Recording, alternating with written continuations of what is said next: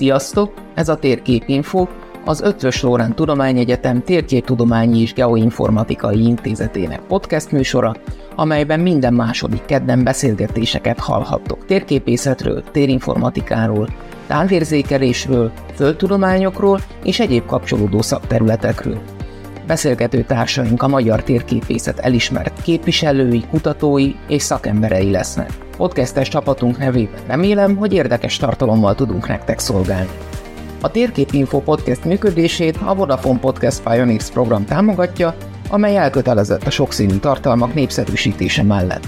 A Vodafone-nak köszönhetően minél többen hallgatok bennünket, annál hatékonyabban tudunk új eszközöket beszerezni, ezzel is növelve az adás minőségét.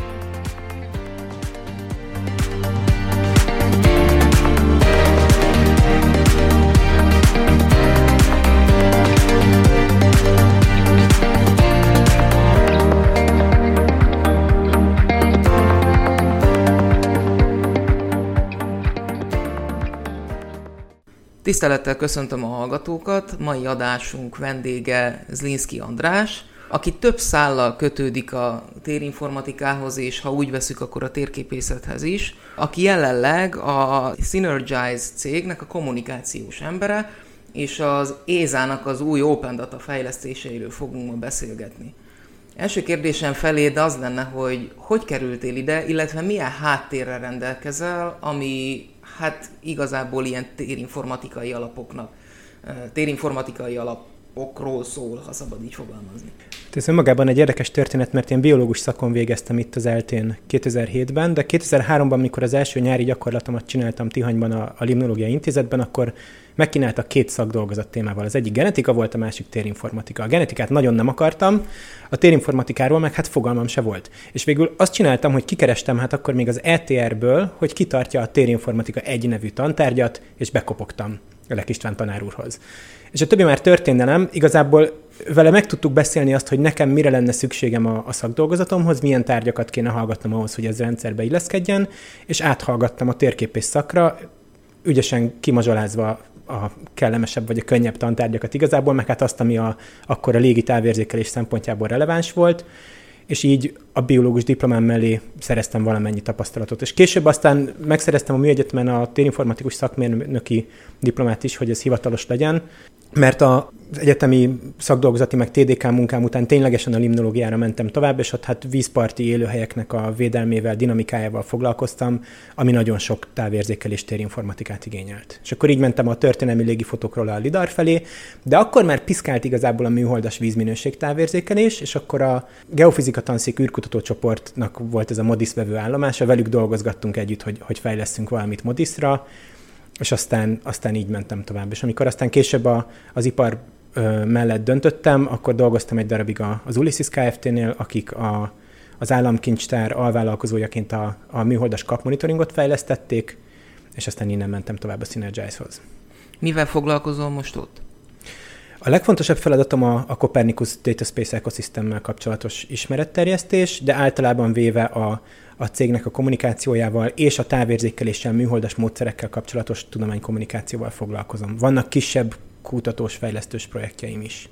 Előbb kellett volna ezt a kérdést föltennem, de maga a cég mivel foglalkozik? A cég ö, szoftvereket fejleszt műholdas adatinfrastruktúrákhoz. Tehát tulajdonképpen a, a célunk az, hogy a műholdas adatokat mindenki számára könnyen hozzáférhetővé tegyük.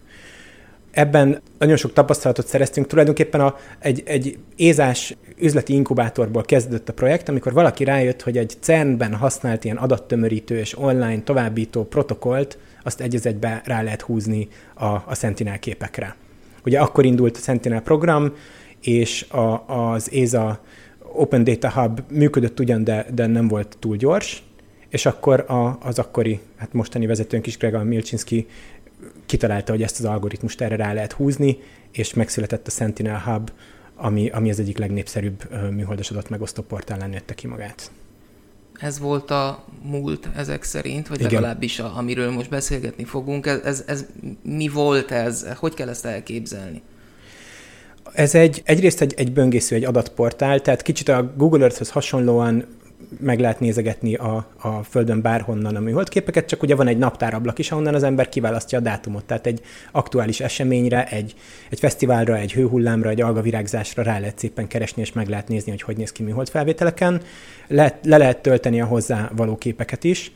De igazából nem ez az izgalmas, hanem az ipari felhasználók számára az az izgalmas, hogy kifejlesztettek egy, egy API csomagot, amivel kódon belül nagyon könnyen és gyorsan hozzáférhetőek ezek a képek. Tehát már nem csak le lehet tölteni az ÉZA központi oldaláról így granulonként, tehát egyedi képenként, minden sávval, minden metaadattal együtt a műholdképeket eltárolni a saját szerverünkön, és utána nagy kapacitással feldolgozni, hanem lehet olyan lekérdezést indítani, amivel csak azokat a pixeleket hívom le, amik nekem kellenek csak az érdeklődési területemen belül, csak a nem felhős pixeleket, csak azokat a csatornákat, amik kellenek, és már ott a kódban tudom folytatni velük a feldolgozást. Tehát ezeknek az apiknak a létrehozása volt a nagy ugrás igazából.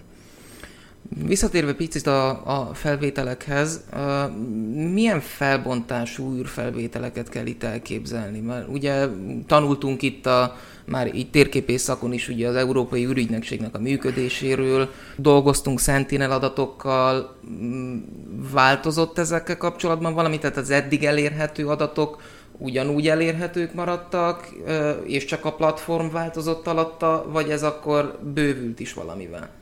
Bővült azért, a, a Sentinel holdaknak az adatai a maguk natív felbontásában elérhetőek, tehát a Sentinel 2 ugye 10 méteres felbontás, plusz a, a távolabbi sávok azok ugye 30 méter, 60 méter, a Sentinel 3 300 méter felbontással, a Sentinel 1 ugye 10 méter felbontással, de a radarnál picit máshogy értelmezzük a felbontást, a Sentinel 5P az pedig, ha jól tudom, akkor kilométer körüli felbontással, de ez az adatmegosztó platform, ez a, a, az EU browser, ez annyira kinőtte magát, hogy aztán már különböző üzleti ö, nagyfelbontású műholdszolgáltatók is érdeklődtek iránta, és most már ezen a platformon belül közvetlenül vásárolni, letölteni, nézegetni lehet Airbus felvételeket, Planet felvételeket, Maxar felvételeket, tehát nagyobb felbontású uh-huh. ö, RGB felvételeket, vagy, vagy RGB plusz közeli infrás fotókat.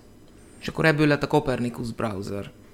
Igen, tulajdonképpen az történt, hogy a, az ESA kifizette azt, vagy megvásárolta azt, megállapodott velünk, hogy a Sentinel Hub EU browsernek a teljes funkcionalitását nyilvánossá, teljesen szabadon elérhetővé tegyük a, a Copernicus Data Space ekoszisztemen belül. Tehát amit eddig ez a portál tudott, azt most az ézás portál is tudja teljesen ingyen bárki számára hozzáférhetően. Ezt az ekoszisztemet ki tudja és mire tudja használni?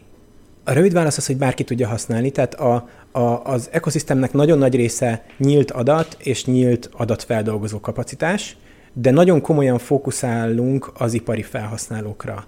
Tehát van egy olyan része ennek, a, a Crowdias, ami ilyen virtuális gépeken történő adatfeldolgozási kapacitást tartalmaz, de úgy, hogy ez a kapacitás közvetlenül ugye találkozik magával a, a műholdas adatszolgáltatással, tehát azonnal nyílt, egyenesen kapja az adatokat, és ráadásul nagyon komoly távérzékelésre optimalizált kódbázisok vannak benne, amik, amik itt elérhetőek. Tehát az a, az a célunk ezzel, hogyha valakinek van valamilyen ötlete, amit ki szeretne próbálni, akkor azt először egy kis környezetben teljesen ingyen, nyílt módon lefejleszthesse, tesztelhesse, nézegethesse az eredményeket, és ha úgy dönt, hogy ez piacképes, akkor tényleg néhány sor kóddal, vagy néhány gomnyomással kiválaszthatja, hogy milyen fizetési modellt szeretne, előfizetéseset vagy, vagy adathasználat alapút, milyen feldolgozási kapacitást szeretne mögé tenni, és már ki is teheti, piacosíthatja is. Vagy, ha úgy dönt, hogy ezt nyíltá szeretné tenni, és a, a a nyílt ugye távérzékelési kód ökoszisztéma felé megy, annak is ugyanígy nagyon-nagyon meg vannak könnyítve a feltételei. Milyen jellegű adatokat, illetve itt most picit, picit arra utalnék, amit az előbb mondtál, vagy így rejtve volt a mondandódban, milyen jellegű adatig, meg milyen jellegű felhasználásig open? Ez különbözik azért a, a felhasználó ö, típusától vagy jellegétől. Tehát például Európai Uniós ö, mezőgazdasági támogatásokkal foglalkozó ügynökségek egy óriási kontingenst kapnak, gyakorlatilag annyit, ami elég ahhoz, hogy a, a teljes országos feldolgozásukat elvégezhessék, ez, ezt az ÉZA támogatja. Vagy van az ÉZA Network of Resources pályázat csomagja, ami egy nagyon-nagyon egyszerű, tényleg ilyen 3 4 es oldal terjedelmi pályázati sémán keresztül hozzáférést biztosít a, a fizetős műholdas adatokhoz is, illetve valamennyi feldolgozási kapacitáshoz is. De abban a léptékben, hogy egy, egy néhány magos kis virtuális gépet egy 8 vagy 16 giga memóriával elkülönítsen az ember magának, és azon mondjuk egy Jupyter notebookban hackelgessen, ez teljesen ingyenes. Uh-huh. E, magyarul akkor például oktatási célokra is ezeket lehet használni. Abszolút, ez kifejezetten a szándékunk, hogy, hogy ezt minél inkább lehessen oktatási célra használni, és minél korábban, tehát minél inkább akár már az általános iskolás szinten lehessen olyan ö, műveleteket végezni, vagy olyan adatokat megnézni, amik az oktatást szolgálják. És itt nem is elsősorban az informatikai oktatásra gondolok, nyilván azt is, hanem a biológia vagy a földrajz oktatását mm. műholdképeken keresztül. Például milyen dolgokat lehet egy általános iskolában itt játszadozni? Hát ugye nekünk úgy magyarázta el a, a, a tanár úr, hogy mi az, hogy vulkán, hogy rajzolt egy háromszöget, annak a közepére egy vonalat, és akkor abból jöttek ki ilyen csíkok. Na most, ha megnéz az ember mondjuk egy izlandi vulkánról egy Sentinel-2 idősort, vagy a, vagy a Kanári-szigeteki vulkánkitörésről egy Sentinel egy idősort, ahol ténylegesen látszik, hogy az a láva folyam az mekkora területeket foglal el, vagy hogy a, a, az infravörös hőkibocsátásban milyen, milyen energiája van annak a vulkánnak, és ez hogy néz ki időben a hamufelhő, a, a láva kiömlés, és utána az egésznek az elnyugvása, teljesen más képet kap róla valaki. Sokkal, sokkal reálisabban, sokkal közelebb hozza az emberekhez, hiszen a saját szemükkel látják. Ez az API alapú hozzáférés, illetve a virtuális gép alapú hozzáférés elérhető szintén oktatási-kutatási céllal? Igen, igen, abszolút. Több lehetséges környezet is van. A, ugye egyrészt van a Sentinel Hub API csomag, egy nagyon részletes dokumentációval egyébként, ami, ami nagyon sokféle műveletet lehetővé tesz, és másrészt van az OpenEO API csomag, aminek az, a, az az izgalmas része, hogy, tulajdonképpen programozási nyelv független. Mm. Tehát van ennek egy grafikus interfésze is, amiben így össze lehet húzogatni a model builder-szerűen egy, egy feldolgozási folyamatot, és aztán ki lehet jelölni, hogy ez mekkora területekre és milyen időközönként fusson le. És ráadásul azt is be lehet állítani, hogy utána a kódot kitegye R-be vagy Pythonba, mm további felhasználás céljára. Tehát innen fordítva is meg lehet közelíteni tulajdonképpen a távérzékelési kódolást ezen, a, ezen az OpenEO platformon keresztül a, feltételezem, hogy az ÉZA ennek a mozgató motorja, tehát hogy ha ők nem szolgáltatnának adatot, vagy nem adnának adatot, és nem lennének ilyen irányú, hogy mondjam, openesítési, nem lenne ilyen policyjük, akkor ti sem tudnátok ilyen nyíltan foglalkozni ezekkel a dolgokkal. De ehhez kapcsolódó kérdés igazából az, hogy ti, mármint maga a cég, milyen kapcsolatban vagytok az Ézával. Hát nagyon sok uh, ézás projektünk van, tehát elég, elég közeli a kapcsolat, tényleg kezdve a 2017-es Startup Inkubátoros történettől. Uh, ugye az nagyon sok különféle kutatási és alkalmazási projektet finanszíroz, és mint, mint merem mondani, hogy Európa egyik vezető adatinfrastruktúra fejlesztője, mi ezeknek egy jelentős részében benne vagyunk. De azért az, hogy a, a Copernicus Data Space Ecosystem fejlesztésében ekkora részt kaptunk, ez tényleg azt hiszem, hogy a, az, hogy a távérzékelésnek így a szívébe vagyunk, vagy az egyik leges, legizgalmasabb központi részében. Mikor indult ez a, ez a munkálkodás? Hát a, a Data Space az januárban, idén januárban nyitotta meg a kapuit, de még mindig fokozatosan folyik az újabb funkcióknak a megnyitása, és hát a fejlesztések javarésze az pedig a tavalyi, tavalyi év során, illetve tavaly előtt történt. Volt-e mögött egy döntéshozatali folyamat egyébként az Európai Bizottság részéről, tehát ők döntöttek úgy, hogy nem csak az adatokat szeretnék szolgáltatni, hanem az ehhez kapcsolódó számítási kapacitást és kódkönyvtárakat. És ebben ugye az a nagyon érdekes, hogy van egy, van egy megállapodás, egy Service Level Agreement a következő hat évre, hogy ez a platform így, ahogy van, ez működni fog. Nagyon sok piaci platform van, például a Google Earth Engine, ahol nincsen ilyen hivatalos megállapodás arról, hogy ez meddig és milyen keretek között fog üzemelni, és ezért aki ezekre fejleszt, az bevállalja azt a kockázatot, hogy mi lesz, ha a platform egyszer csak hirtelen megváltozik. És abban bízunk, hogy a Copernicus Data Space-szel ez nincsen, tehát erre számíthatnak a, a fejlesztők, a vállalkozók és hát a kutatók, vagy a tanárok is, hogy amit egyszer ezen kitaláltak, az még nagyon sokáig el fog futni. Minimum hat évig. Minimum hat évig, azért, minimum, azért hat évig, mert így vannak az EU-nak a költségvetési uh-huh. ciklusai. Nagyon-nagyon szeretnénk minél előbb ö, létrehozni az ígéretet, hogy tíz év, és hát abszolút évtizedes táblatokban gondolkodunk, ahogy maga a Copernicus program is. Milyen irányú fejlesztések képzelhetők el a jövőben? Akár szolgáltatás, akár pedig elérhet, elérhető adatok kapcsán. Hát egyrészt a, az Ézának a saját fejlesztései. Ugye van egy csomó olyan adat, ilyen Copernicus Contributing Missionnek hívják ezeket, olyan műholdas szenzorok, amelyek a Copernicus programon belül elérhetőek, de nem a programnak a saját holdjai ezeknek a, a minél szorosabb integrálása, hogy az első lépés a lancatnak az integrálása lenne, ami nem olyan egyszerű politikailag, de meg fog történni, és elérhető lesz a, a, a platformon belül. Másrészt pedig az, a, a Copernicus programnak vannak különböző származtatott adatai is, ugye a Climate Change Initiative adatai például hőtérképek, vízminőség térképek, amelyeket szintén közvetlenül elérhetővé akarunk tenni ebben a, ebben a rendszerben, tehát úgy, hogy már benne van, és csak le kell hívni a mhm. megfelelő paramétert. De azt gondolom, hogy nem ezek lesznek a nagy fejlesztések, hanem azok lesznek az igazán izgalmas fejlesztések, amiket piaci szereplők ebben az ökoszisztémában hoznak létre. És ennek megvolt az elődje, már ugye ismerjük a, a diászokat, ezeket a nagy ö, nemzetközi feldolgozó központokat. Ezekre is nagyon-nagyon sok fejlesztés történt, de ezeket szeretnénk integrálni, illetve szeretnénk lehetővé tenni, hogy aki valamelyik korábbi diászra valamit fejlesztett, az áthozhassa, és így egy olyan algoritmus piacot képzelünk el, ahol nagyon-nagyon sok különböző léptékű és típusú szolgáltatás elérhetővé válik, illetve, ahogy mondtam, könnyen piacosítható. Említetted itt az előbb, hogy az a szó megragadta, megragadta a figyelmemet, hogy számítási kapacitás. Mekkora ez a számítási kapacitás körülbelül? Hát erre nagyon nehezen tudok számot mondani, de óriási. Tehát a, a a német Open Telecom Cloud az például uh-huh. kompletten integrálva van és elérhető. Oh. És akkor emellett még van a Cloudias, amit ugye a Cloudflare üzemeltet, ami nagyobb, mint az Open Telecom Cloud. Tehát senkinek nem lesz kapacitás hiánya. Egy picit játszunk is a gondolattal, hogy valamilyen rekordkísérletet vagy valami hasonlót csináljunk azért, hogy megmutassuk, hogy nem tudom, egy nap alatt le lehetne futtatni a, a teljes Sentinel 2 archívumban valamilyen feldolgozást, mert olyan kapacitás is elérhető. Nagyon-nagyon sok. Tehát tényleg ez, ez nem lesz határ, virtuális gépek definiálhatóak, rengeteg különböző konfigurációban a, a, az ügyfeligényeinek. Tehát megfelelően. akkor nem kell attól félni, hogy heteket kell sorba állni, hogyha én szeretnék valamit dolgozni. Egészen biztos, hogy nem. Egészen mm. biztos, hogy nem. Egyébként érdekes, mert a, ez a fejlesztés ugye kiváltja valamilyen módon a, a nemzeti ö, Sentinel feldolgozó platformokat, a Code.d-t vagy a magyar Firt is.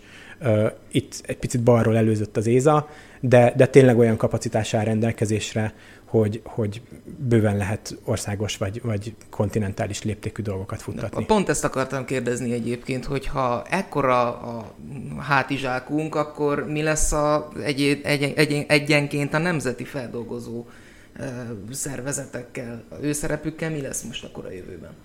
Hát én kifejezetten arra próbálom biztatni az agrártámogatások ellenőrzésével foglalkozó ügynökségeket, hogy jöjjenek át a Copernicus Data Space-re. Ennek szerintem az az előnye egyébként, hogy az algoritmusok könnyebben cserélhetőek. Tehát egyszer csak, ha mindenki ugyanazon a platformon van, akkor az egyik országnak a terménytérképező algoritmusa sokkal könnyebben módosítható és tehető át, tehát ez mindenkinek, mindenkinek munkát és energiát spórol. És hát ráadásul az is van ezekkel a, a nemzeti szerverközpontokkal, hogy bizonyos időszakokban nagyon-nagyon le vannak terhelve, például amikor ez a támogatás ellenőrzés folyik, és máskor meg hát ott állnak üresen és ebből a szempontból az erőforrásoknak a jobb kihasználását tudja jelenteni egy ilyen, egy ilyen nagy nemzetközi központ. De ugyanakkor azt gondolom, hogy biztos, hogy vannak olyan ö, intézmények, illetve cégek, akik kifejezetten egy ország piacában gondolkodnak. Lehet, hogy nekik kellemes az, hogy annak az országnak az adatai, annak az országnak a saját előfeldolgozása ö, ott elérhető. Például tudom, hogy a, a, a FIREN a vízügy futtat bizonyos szolgáltatásokat, elemzéseket, nem biztos, hogy ezek át fognak kerülni a, a Copernicus Data Space-re, valószínűleg nekik kényelmesebb az, hogy, hogy egy ilyen hazai partneren belül történnek a dolgok. Jó. És egyébként vannak olyan adat biztonsági megfontolások vagy előírások is, amik ezt befolyásolják.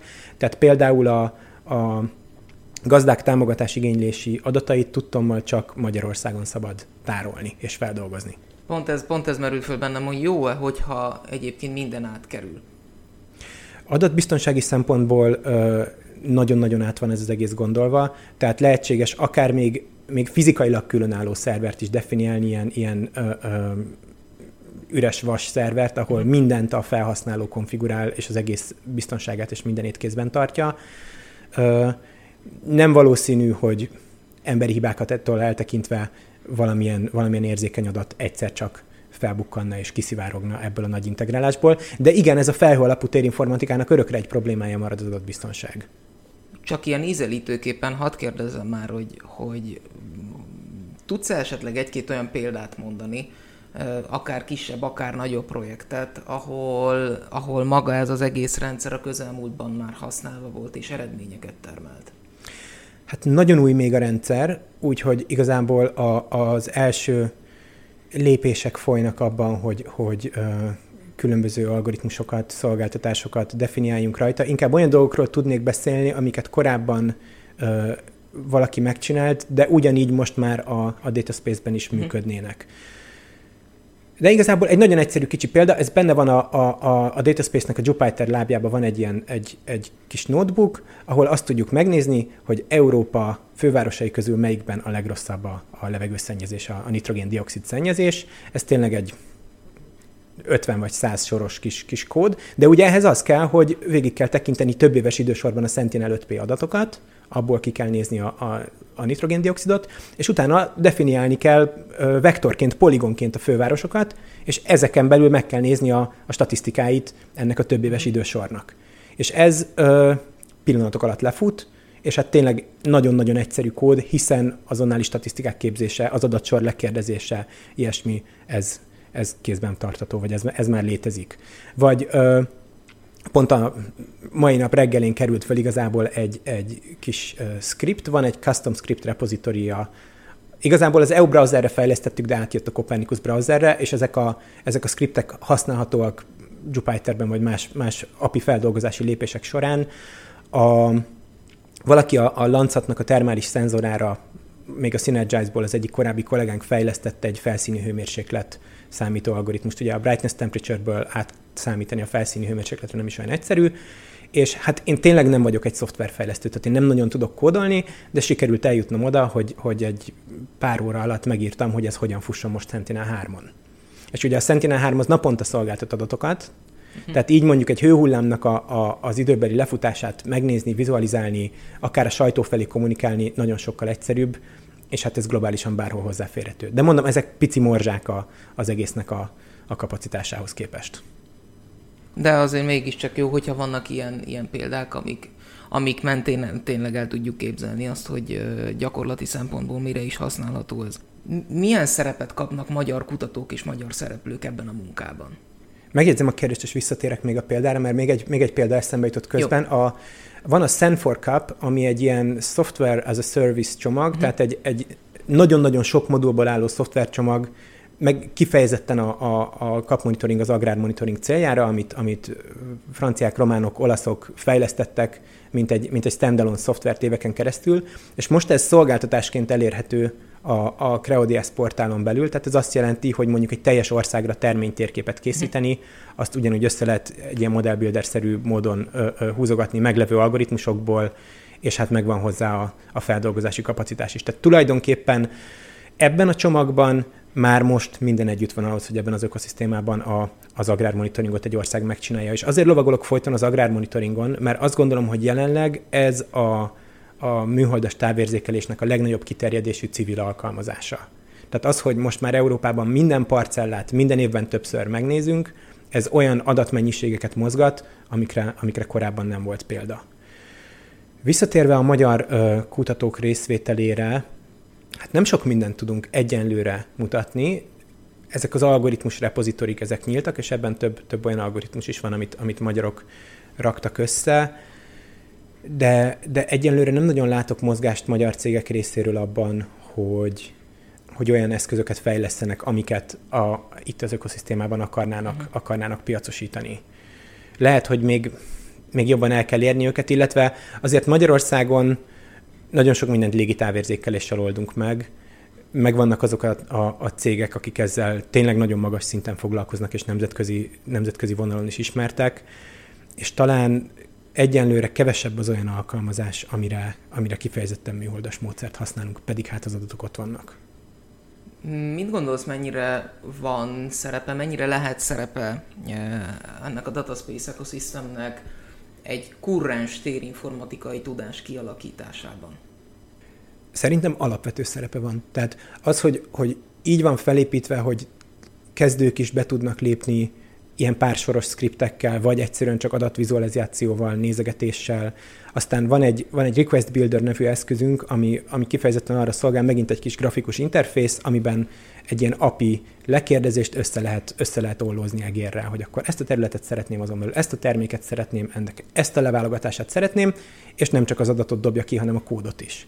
És akkor így valaki fokozatosan meg tudja tanulni mondjuk arra a szintre, hogy utána már lehet, hogy egy hét múlva már a Jupyter labba dolgozik, ahol szintén a példák formájában ott vannak hát a, a legújabb vagy a legizgalmasabb elemzési algoritmusok és mm. alkalmazások is.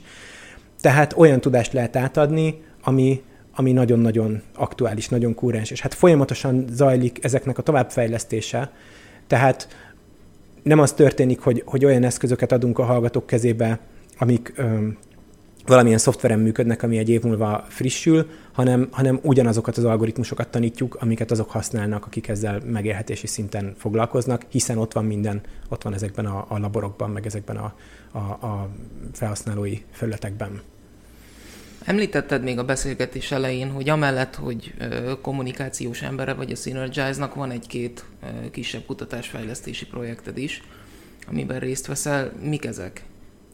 Egyrészt foglalkozunk a, a magának ennek a, a browsernek a továbbfejlesztésével is, és ebben is azért van szerepem, hiszen már csak a kommunikáció miatt is rengeteget használom, nem telik el olyan nap, hogy ne exportálnék ki egy műholdképet, és azt ne kéne valamilyen szociális médiára föltenni. És akkor itt felbukkannak ilyen hiányok, hogy mire lenne szükség ahhoz, hogy, hogy ez mondjuk érdekes, aktuális témákhoz használható legyen. És akkor már is kell egy picit kutatni, hogy milyen algoritmussal lehetne összerakni például ezt a hőmérséklet térképező megoldást, vagy, vagy például azt, hogy a domborzat megjelenítés az jobban használható legyen, vagy ilyesmi. Tehát ilyen, ilyen dolgokban is benne vagyok. Aztán a, a vízzel kapcsolatos kutatásaimnak a, a, az eredményese veszett el teljesen.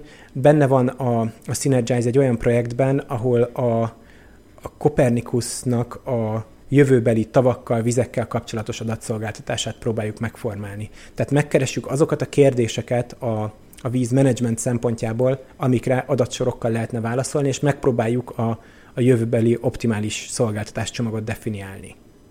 Ugye ez megint, ehhez kell egy kicsit az a tapasztalat, amit a, a kutatás során szereztem, meg amit a, a Balaton hosszú távú tervezésével kapcsolatos uh-huh. munkáimnál gyűjtöttem, tehát megpróbálom a, a felhasználók oldalát egyeztetni a, a fejlesztők oldalával, és olyan, olyan célokat kijelölni, vagy olyan termékeket ö, ö, felvázolni, amik aztán tényleg széles körben használhatóak lesznek.